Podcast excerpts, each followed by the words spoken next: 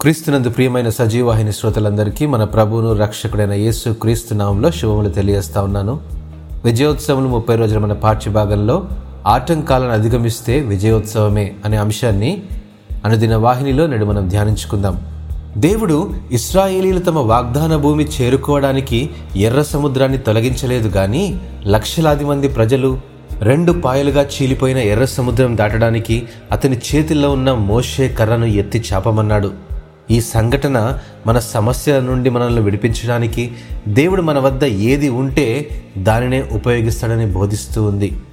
అనేక సార్లు మనం మన జీవితాల్లో సమస్యలను సవాళ్ళను తొలగించమని ప్రార్థించడం కంటే ఆ సమస్యలను అధిగమించే శక్తి దయచేయమని ప్రార్థిస్తే విశ్వాస జీవితంలో మరింత బలం పొందవచ్చు.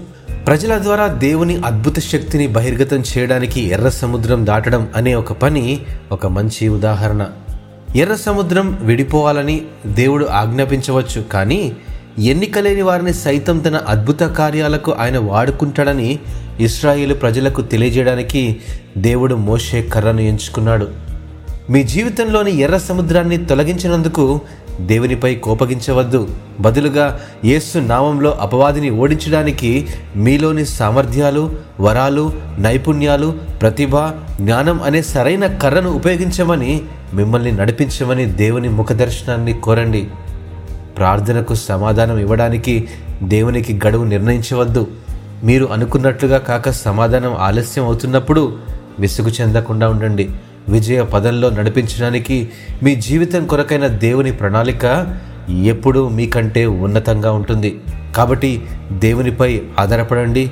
మిమ్మల్ని మార్గనిర్దేశం చేసేందుకు దేవుణ్ణి విశ్వసించండి. దేవుని నుండి వచ్చే సమాధానాలు కొన్నిసార్లు మీకు విభిన్నంగాను అననుకూలంగాను ఉంటాయి. కానీ అవి ముందుకు దేవుని ఆలోచనలను అర్థం చేసుకోవడానికి స్పష్టంగా ఉంటాయి.